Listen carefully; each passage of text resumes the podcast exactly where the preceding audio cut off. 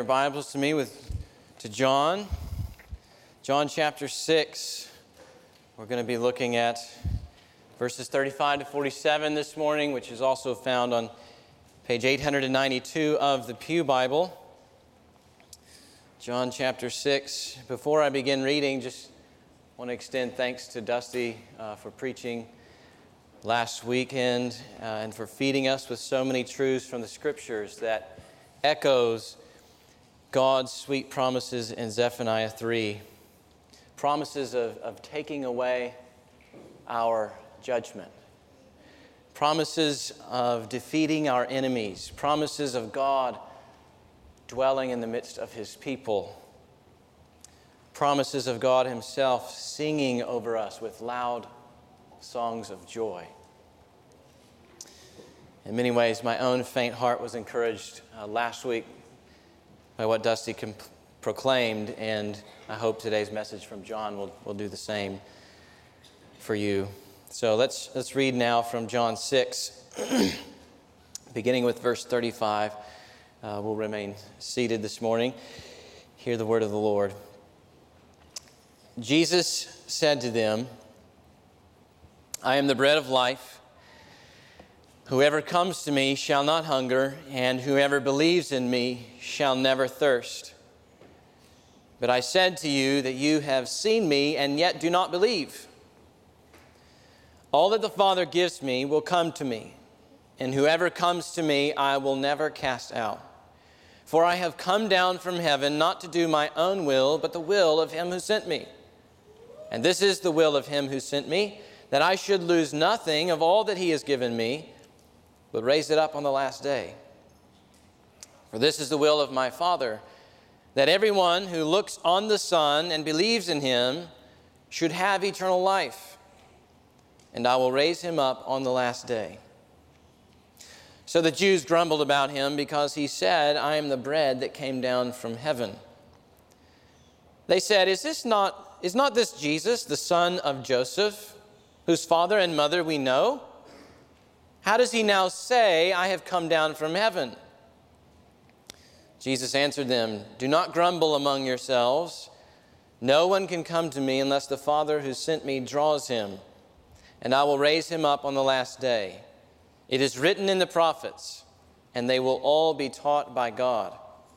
And everyone who has heard and learned from the Father comes to me. Not that anyone has seen the Father except he who is from God. He has seen the Father. Truly, truly, I say to you, whoever believes has eternal life." Let's pray together. Father in heaven, I thank you for these words, and I pray that they would be sweet to our souls this morning, especially those of us who believe. I pray that for everyone in this room, they would be humbled by these words and brought to faith in Christ, that they would believe in him and come to him and run to him as the bread of life. Help us all to see that our eternal life is not resting on unstable grounds, is rooted in your sovereign work and the infallible mission of the Son of God. We pray it in his name. Amen. Well, it's been a couple of weeks since we've been in John 6, so perhaps a little bit we take a pause for a moment and get the bigger picture in our minds. If you recall, Jesus took 5 barley loaves and a few fish, and he miraculously fed more than 5,000 people in one sitting. And just like the rest of the miracles Jesus performs, this particular miracle was not an end in itself either. The miracle had a deeper significance. Giving 5,000 Israelites more than their fill of bread was God's way of revealing his Son's glory to Israel. The abundant provision of bread given through Jesus was to teach Israel that Jesus and nobody else. Jesus is the true Son of God, who had come for their salvation, and not just their salvation, but also the salvation of the whole world. People like you and me who need deliverance from our sins and reconciliation with God. So this true bread that Jesus has in mind is not a kind of bread you merely eat to satisfy your tummy. The true bread is so much more. The true bread from heaven satisfies your entire being with God Himself forever. So Jesus says in verse 27, you can turn back one page and look with me there. Verse 27, do not labor for the food that perishes, but for the food that endures to eternal life, which the Son of Man will give to you. And then again in verse 32, my Father gives you the true bread from heaven, for the bread of God is He who comes down from heaven and gives life to the world. And then again, in our passage today, verse 35, as plain as Jesus can say it, I am the bread of life.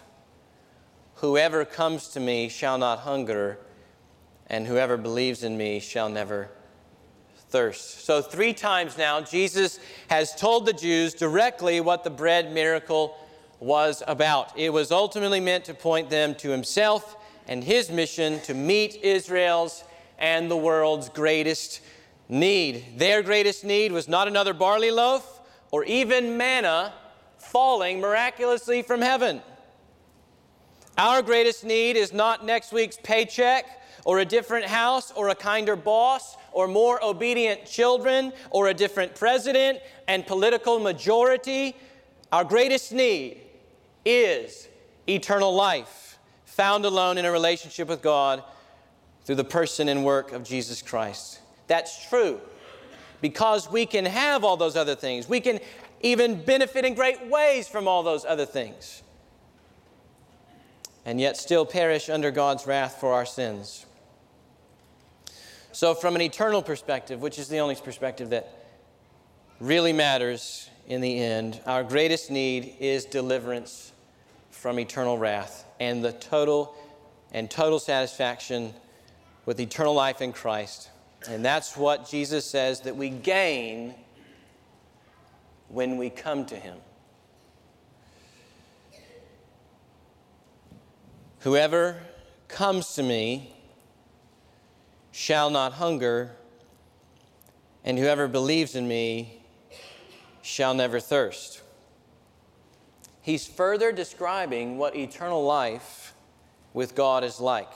What it is that Jesus, as the bread of life, who's come down from heaven, really does provide for His people.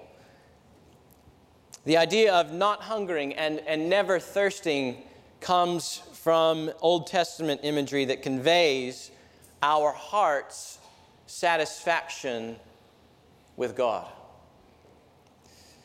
For example, think of the day when God told Israel why He let them hunger in the wilderness. Deuteronomy 8 says that God did it. He let them hunger and then fed them with manna. He did that to humble them, that He might make Israel know that man does not live by bread alone, but man lives by every word that comes from the mouth of the Lord. Translation: true life revolves around you feasting upon God's self-revelation. True life revolves around you feasting upon God's self-revelation. Even during their wilderness wanderings, God was teaching them through physical bread where to find the true bread, namely in knowing God through His Word, through His self-revelation. And here comes Jesus, the Word of God made flesh, the self-revelation of God incarnate, saying that eternal life is found by coming to Him. Life is about more than just physical sustenance and material gain. Life is wrapped up in knowing God through His Son, Jesus Christ. We are prone to believe that life is wrapped up in the things we can see. That's evidenced by our moaning at inconvenient stoplights and our relentless pursuit of cosmopolitan appearances. So often we believe life revolves around the things we can get our hands on now or around the 10-second sensations we can feel at midnight. But Jesus is telling us that these things never really satisfy the soul. Like the nation of Israel, we were made to thrive on a relationship with God. That's why the prophets call us away from our worldly appetites and to respond to God's invitation to truly live. Come, Isaiah says, come, everyone who thirsts, come to the waters, and he who has no money, come, buy and eat. Come, buy wine and milk without money and without price. Why do you spend your money for that which is not bread, the prophet says, and your labor for that which does not satisfy? Listen diligently to Yahweh and eat what is good, and delight yourselves in rich food. Incline your ears and come to the Lord. Hear that your soul may live. Hear that your soul may live. God calls everyone, Israel and the nations alike, to come to Him because He's the only one that truly satisfies. There are spiritual blessings that God abundantly possesses and that we desperately need if we are to live truly. And the only way to gain them is by coming and believing in Jesus. And when we come to Jesus and believe in Jesus, this passage says that we gain eternal life. We gain all that comes through a relationship with God to the degree that we no longer hunger or thirst. Everything we need to truly live with God, for God, under God, is granted to us in Christ. We may still be tempted to find life elsewhere, but we will no longer be endlessly and rebelliously trying to satisfy those urges with what we can find in the world. We will instead fly to Jesus time and again, knowing that only He can truly satisfy. We will go to Him because only He can bring us the life spoken of in Revelation 7, where we see God's martyrs before the throne, sheltered with God's presence. And the angel says of them, they shall hunger no more, neither shall they thirst anymore. The sun shall not strike them, nor any scorching heat. For the Lamb in the midst of the throne will be their shepherd, and He will guide them to springs of living water, and God will wipe every tear away from their eyes. Verse 35 of John's chapter 6 says that that promise of eternal life is ours when we come to Jesus and believe in Him. We see it again in verse 37, whoever comes to me, I will never cast out. And again in verse 40, everyone who looks on the Son and believes in Him should have eternal life. And again in verse 47, truly, truly, I say to you, whoever believes has eternal life. So that's the condition you must meet in order to gain eternal life. You must come to Jesus and believe in Him in order to gain God's free gift of eternal life.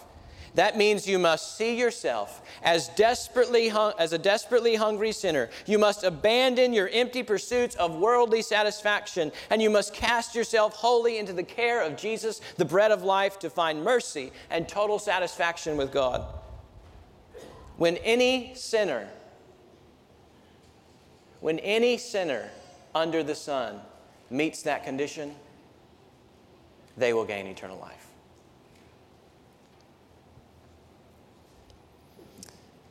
Eternal life will be theirs forever. That's true for every person in this room. If you want eternal life with God, then come to Jesus. If you want a bread that never perishes, then accept Jesus. Believe in Jesus. Cry out to Him for a new heart that you will find ultimate satisfaction in God alone. Faith in Christ is the necessary condition to gaining eternal life, to gaining the all-satisfying relationship with God we spoke of earlier. That's the good news Jesus is telling these Jews about His person and His mission. He is the bread of life, and God sent Him to give eternal life to all who come to Him. But what should we make of the fact that even Jesus' own people are rejecting Him? The Jews aren't coming to Jesus. He points that out in verse 36. But I said to you that you have seen me, and yet do not believe. They have seen Him. They've seen Him work the miracles, and yet do not believe. Likewise, in verse 41, the Jews grumble about Jesus, much like the Israelites grumbled against God in the wilderness, manifesting their unbelief in the Lord. Verse 41, so the Jews grumbled about Him because He said, I am the bread that came down from heaven. So regardless of how plainly Jesus is setting eternal life before them, regardless of how clearly He's spelling out His mission to save the world, the majority of His people are still rejecting Him. So what should we say about the fact that even the Jews despise Jesus? Is not the entire purpose of John's gospel to argue that Jesus is the Jewish Messiah? That He is the anointed Christ of God, sent to deliver Israel from her sins and usher in the kingdom of God. What should we make of the persistent stubbornness of Israel's religious leaders who keep persecuting Jesus? Or what about the blatant reality that the majority of Israel rejects their all-sufficient King, even after God's borne witness to Him again and again and again and again? Is God's mission through the Son somehow compromised by Israel's unbelief? After all, if God's own covenant people, Israel, aren't acknowledging their Messiah, who's to say that Jesus is in His right mind at all, or that He's the bread of life at all? He's come down from heaven as the bread of life, but does He truly give it? Jesus settles all these questions in the following verses and proves that Israel's unbelief does not compromise God's mission, nor does their unbelief undermine Jesus' identity as the Christ, the Son of God. Jesus' confidence rests not on the approval of His own people. Jesus' confidence rests on the sovereign will of His Father and the infallible mission of the Son. And that's where He wants our confidence placed as well this morning. In other words, when you come to Jesus for eternal life, when you come to eat of Jesus' bread, what you encounter is that God brought you to the Son and that His Son secured you for His Father. That is why we gain life in Christ. The Father's will and the Son's work bring us into fellowship with God without error. Jesus raises both of these points about God's sovereign will and His own Son's infallible mission in the following verses. So let's look at the first point of Jesus makes about the sovereign will of the Father. Verse 37, all that the Father gives me will come to me, and whoever comes to me, I will never cast out. He mentions this giving to the Son again in verse 39. And this is the will of Him who sent me, that I should lose nothing of all that He has given me. So in both places, we see that the Father gives people to Jesus, and that giving of these people to Jesus is the decisive factor in whether they come to Jesus. So the Father's giving of them to Jesus is the decisive factor in them coming to Jesus, in them believing in Jesus. In other words, nobody comes to Jesus on their own. They still come. They still believe. They still will. They still do. But beneath their coming and believing is God's sovereign will giving them to the Son. Nobody is morally able to come to Jesus apart from the Father's sovereign work. If you want to know how that works with the condition of faith that we just got through talking about a minute ago, verses 37 and 39 show us that the Father guarantees that all He's given to the Son will meet the condition of faith.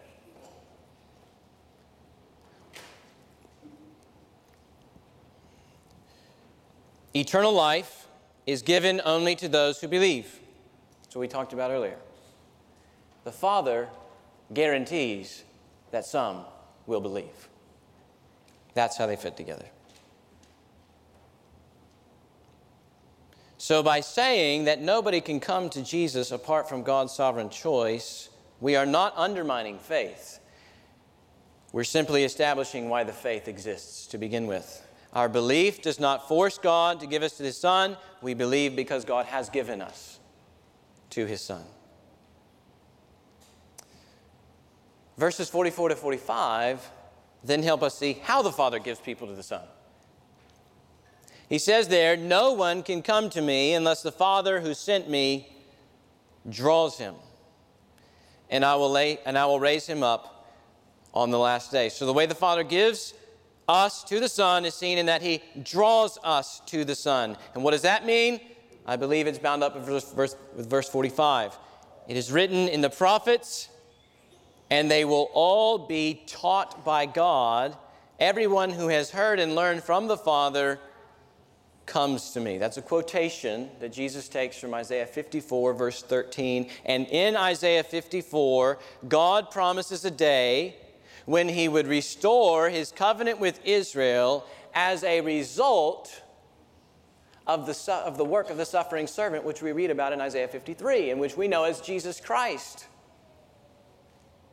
He's going to restore this covenant with Israel as a result of the work of His suffering servant, which we know as Christ. And in that day, God's people would encompass not only His faithful remnant, but also people from all the nations. And what would characterize all of these people within His covenant with Jew and Gentile alike through faith in the work of the suffering servant, what would characterize all of these people is that they would all be taught by God. They would all be taught by the Lord. Another way you can translate that is they would all be disciples of the Lord. That means all of them would have new hearts, receptive and obedient to the will of God. All of these people would have new hearts, receptive and obedient to the Lord's will. They would no longer be chasing after their stupid idols. They would be running to the Lord to hear His instructions, to savor His promises, to submit to His warnings, to obey His will. The language is very reminiscent of the inward transformation associated with the new covenant and which John speaks of in terms of the new birth in his gospel. Maybe some other passages you might take home with you to consider are Jeremiah 31, verses 31 to 34, and then Ezekiel 36, verses 24 to 26. And then you can also read John 3, verses 1 to 8 again in light of those texts. So we're talking about an inward transformation here that's coming by the Holy Spirit. So the way God draws people to His Son is by causing inward transformation so that they want the Son, and so that they love the Son, and so that they find the Son to be beautiful Son, and they believe upon the Son. Again, the only people who will ever come to Jesus are those the Father gives and draws to Jesus. No more and no less. The language Jesus uses here is nothing short of what is bound up with God's free and sovereign work of regeneration. We've seen this before.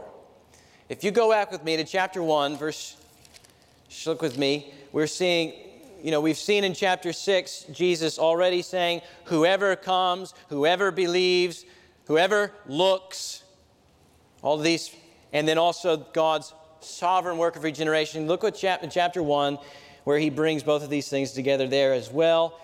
Chapter 1, verse 12. But to all who did receive him, who believed in his name, he gave the right to become children of God. Condition is faith, if you want to be a child of God. Then he tells us where that came from. Who were born not of blood, nor of the will of flesh, nor of the will of man, but of God. It is God's doing. Then John chapter 3, verse 16. John chapter 3, verse 16. For God so loved the world that he gave his only Son, that whoever believes in him should not perish, but have eternal life. Condition, you must believe in the Son, and when you believe in the Son, you will gain eternal life. Look at verse 21. But whoever does what is true comes to the light, so that it may be clearly seen that his works have been carried out in God. See how John is bringing together both of these things? Our belief, and in and beneath our belief, God's sovereign willing. So it does no good when people throw out John 3:16 to try to undermine unconditional election. It proves it. Whoever believes in him should not perish, but have eternal life. And people are going to believe, and they're not going to perish. Praise be to God for his grace. In election and regeneration. So Scripture, I also want to make clear that Scripture also speaks of the Father giving people to his Son in the sense of divine election. So not merely in regeneration, but also in the sense of election. And we see that in places like in Jesus' high priestly prayer in John 17, verses 2 and 24. And we see it in Ephesians 1, 3 to 4, which Dusty read for us last week. So the Scriptures teach both realities of God's sovereign work, and they complement one another. Whereas God's electing work of some to salvation occurs in eternity past, God's regenerating work happens in history through the work of his Spirit and the proclamation of the gospel indiscriminately to all peoples. So whether we're speaking of election or regeneration, it is the Father's work to save some by giving them to the Son and also drawing them to the Son. That is the ultimate cause behind our coming to Jesus. We do not owe our election and regeneration to faith.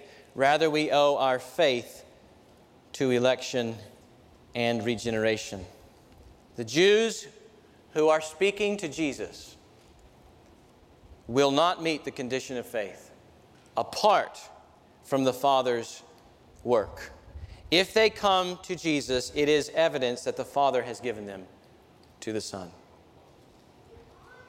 Now, these truths, that truth is unsettling to the natural man.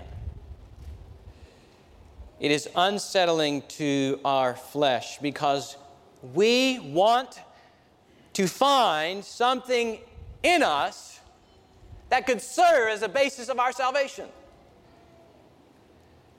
But when we hear Jesus say such words, we're immediately reminded that to search for something that we did to gain eternal life is to search in vain. We are not a neutral people. We come into this world running fast and hard to hell with no looking back. Our coming to Jesus was wholly owing to God's work in us when He snatched us from the fire. We contributed nothing to Him looking so favorably upon us in Christ except our own wretched sinfulness. Moreover, that God acted to give us to the Son and draw us to the Son should remind us not only that we were once separated from the Son, but we could do nothing to help ourselves to the Son. We had to be given to the Son. We had to be drawn to the Son, and God does both according to His kind and gracious will. That means Christians should be the most humble people on the face of the planet. We must never think of ourselves more highly than we ought to think. Our salvation is owing to nothing of our own merit and nothing of our own loveliness. We once walked the course of this world, and we're still vulnerable to the same sins as the rest of society. The only reason we're running away from our sins to Christ for eternal life is solely owing to God's sovereign doing. He chose us in Christ before the foundation of the world. He gave us to His Son, and He wrought the inward change which drove us to His Son, even overcoming our resistant wills.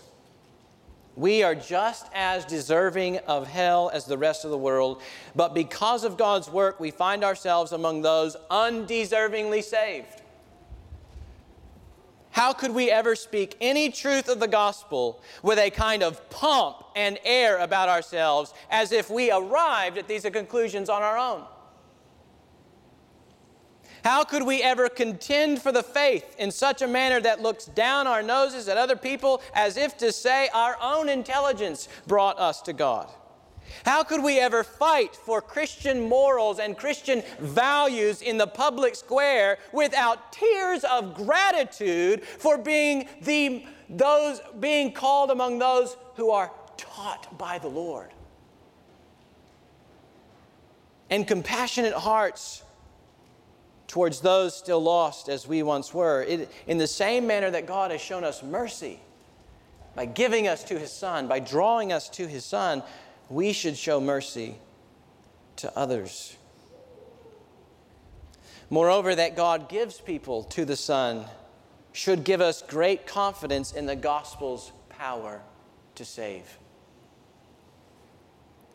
Whenever we preach the gospel to others and they refuse to believe, or they mock us and persecute us, our flesh is tempted to either to lose confidence in the gospel's power.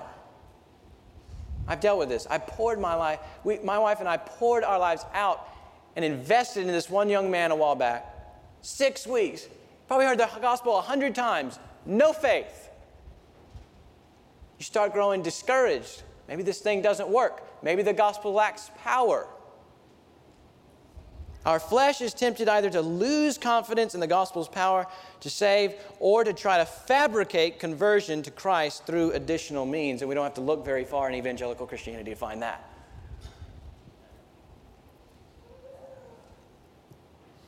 However, what Jesus teaches us here is that there's nothing wrong with the gospel message. There's nothing wrong with what He's proclaiming to the Jews. It will save everybody God intends for it to save.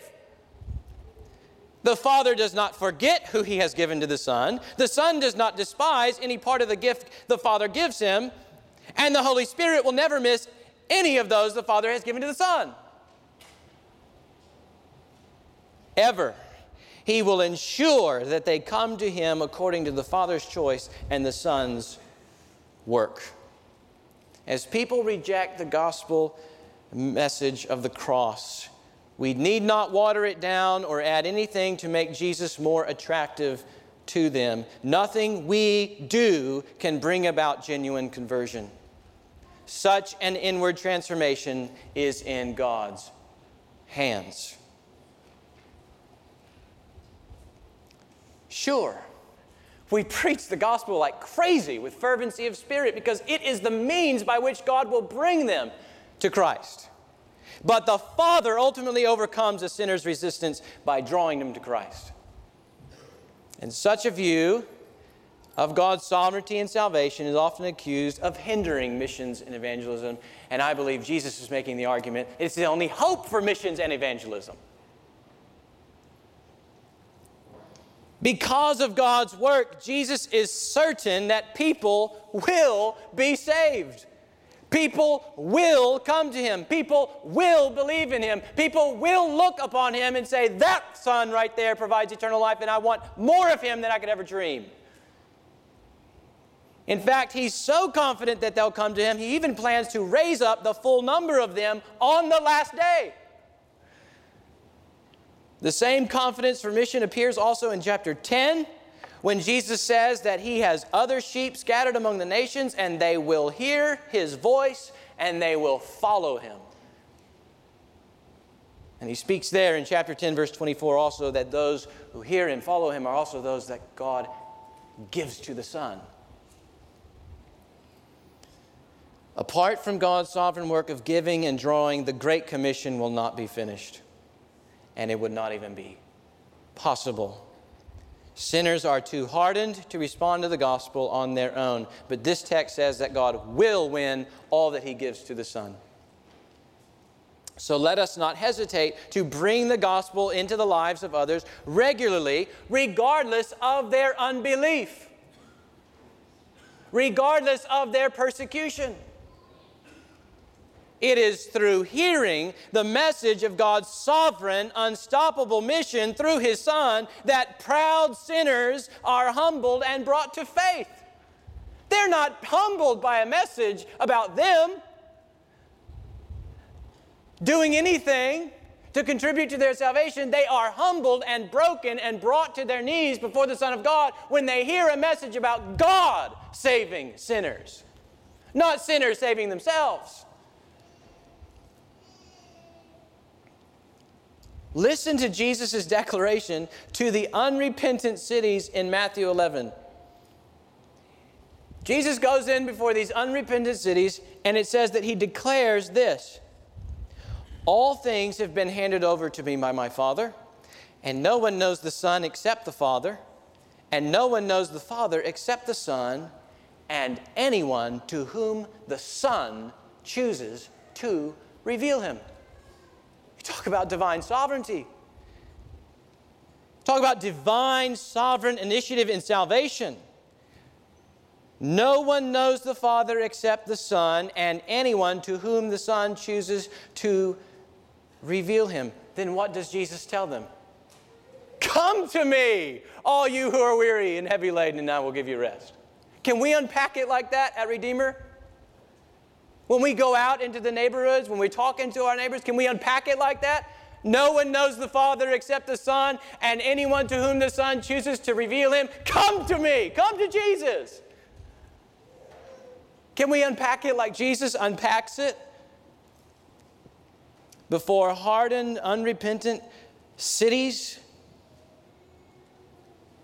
the gospel is a message about God's sovereign work in Christ. And if anybody comes to faith, it will be through that message and no other. So never should we make the false assumption that God's sovereign work hinders missions and evangelism. If anything, it empowers it with a gospel whose success depends not on the wills of men, but on the sovereign work of God Himself. God is not bound by the many sins of men, but is free to save whom He will. His plans to save His elect are not frustrated by unbelief. Their unbelief only gives opportunity for Him to demonstrate His mighty power in regeneration as we preach the message of the cross day in and day out. The second point Jesus raises is that of His own infallible mission. By saying His own infallible mission, I don't mean that it's a mission other than His Father's, but that it's His mission to accomplish. It's not the Father's mission to accomplish. It's not the Spirit's mission to accomplish. It is the Son's mission to accomplish. And by describing it as an infallible mission, I mean to say that Jesus' mission to save all the Father gives him will not fail. His mission will be carried out with such certainty, with such perfection, with such totality, with such omnipotence, with such submission to his Father's purpose, that he will lose no part of the Father's gift as a result. He will save them all to the uttermost. He speaks this way in verses 37 and 39. Whoever comes to me, I will never cast out. For I have come down from heaven not to do my own will, but the will of him who sent me. And this is the will of him who sent me, namely, that I should lose nothing of all that he has given me, but raise it up on the last day. For this is the will of my Father, that everyone who looks on the Son and believes in him should have eternal life, and I will raise him up on the last day. So the will of the Father is nothing short of the Son securing resurrection life for all he gives the Son. Say that again. The will of the Father is nothing short of the Son securing resurrection life for all he gives the Son. Every person the Father gives the Son will not be lost, but will be saved and raised by the Son to a resurrection of life on the last day. Jesus has come to do nothing except the Father's will. He will save no more than the Father gives him, and he will save no less than the Father gives him. All that the Father ordains to eternal life, the Son will also win. The countless multitudes from every nation, tribe, language, and people who've been given to the Son will be saved by the Son, and not a single one lost. The Moravians, I don't know if you've heard this story, but the Moravians, before they went over on a mission trip, they're on the boat, and one of the things they cry out to those who are on the shore is that the Lamb will receive the reward of his sufferings. The Lamb will receive the reward of his sufferings. And they were pulling from Revelation chapter 5, where all of the creatures and the 24 elders fall down before the Lamb, and they sing this song, "Worthy are you to take the scroll and to open its seals, for you were slain, and by your blood you ransomed people for God from every tribe and language and people and nation. And you have made them a kingdom and priests to our God, and they shall reign on the earth." They're already bought, and they shall reign on the earth when Jesus raises them up on the last day. The Lamb will receive the rewards of his sufferings. The work of the Son renders the Father's will for his elect undefeatable. Undefeatable. And if you're coming to Jesus for eternal life, you're in the mix of those eternally secured by the work of Christ. He's not just your Savior for today. He's your Savior for every day until he raises your body from the grave. It usually doesn't take 5 minutes in the morning for me to encounter the weakness of my flesh. I don't know about you, but it takes me 5 minutes in the morning to encounter the weakness of my flesh or be tempted by the enemy toward despair. But Jesus' words lift our heads from a focus on our own weaknesses to his infallible mission. A mission that not only secures our deliverance from sin with his bloody cross, but also raises us up to life at the resurrection of the just. If you've been given to the Son, if you've come to Him for eternal life, Jesus' words imply no less than, child of God, you're going to make it. You're going to make it to the day of the resurrection, and He's going to raise your body from the dead and give you eternal life. Not because of something in you, but because of the infallible mission of Christ to secure eternal life for all the Father gives to Him. That can be really helpful on an afternoon that you get home from a doctor's visit that you didn't like, in which you didn't like the way it turned out. You didn't like the report that he gave. Are God's hands tied? Is God's mission in the Son compromised? Is your resurrection life on the brink of disaster? This text is saying no. This text is saying, despite the cancer, despite this, despite that illness, you will make it. And God will raise you from the dead on the last day. That can be helpful when you're about to see 7 families and more leave our congregation as a pastor to go preach the gospel in other places of the world, Ohio and Kentucky and China. And Louisville is in Kentucky, and Oklahoma, and you're going, what's going on here? Why are these people going? Because the Father has elect. He once brought to the Son through the preaching of the gospel, and He's going to bring them through these men and women. This is not a hindrance to His mission. This is help for me as a pastor this week. And I don't want them to go, and I do want them to go. God's plans are not frustrated. There are people who don't believe who need the gospel, and God will see to it that He brings all of them to the Son so that the Son can raise them up on the last day. So might you consider these kinds of things when you come again to the Lord's table this morning? I think we often come to the Lord's table in this kind of spirit of, oh, I could never come, I could never drink today, I could never eat today. And the whole point of the Lord's table is, yes, you can. Because Christ has died and raised again, and His work is so complete, so sure, that on the last day He's going to raise you from the dead, despite your sins in this life. So come and eat. Come and eat. This is a celebration.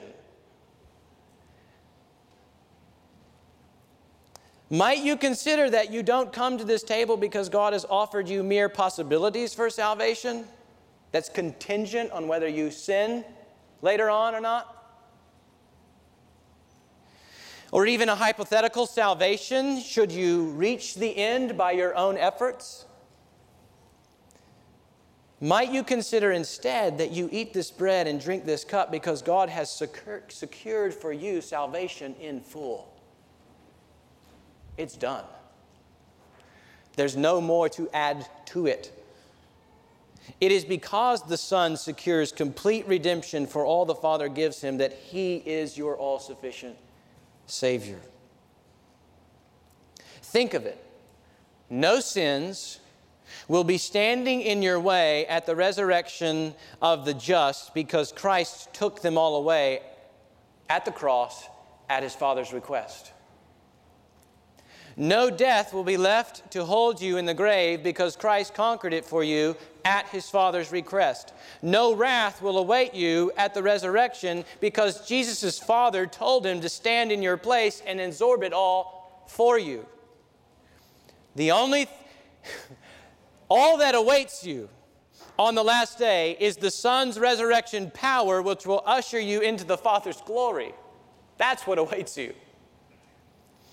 If you're trusting in Christ, the Lord has even sealed you with His promised Holy Spirit to guarantee that you obtain that inheritance. And moreover, He has purchased a multitude of sinners and joined you to that multitude of sinners and is using that multitude of sinners, called the church, to keep you persevering in His graces until the last day, to keep you looking to these good promises. That is what we eat and drink to remember this morning. Eternal life is really ours as we come to Christ as the bread of life, because the Father's sovereign will and the Son's infallible mission underlies the eternal life that He gives us. Despite what the Jews reject and what the world considers foolishness, we who believe have tasted that the true bread from heaven will never fail us. It is not a bread that perishes. It is a bread that gives eternal life. The Father and the Son and the Holy Spirit guarantee it. So why don't we eat and drink to that end this morning? Let's pray.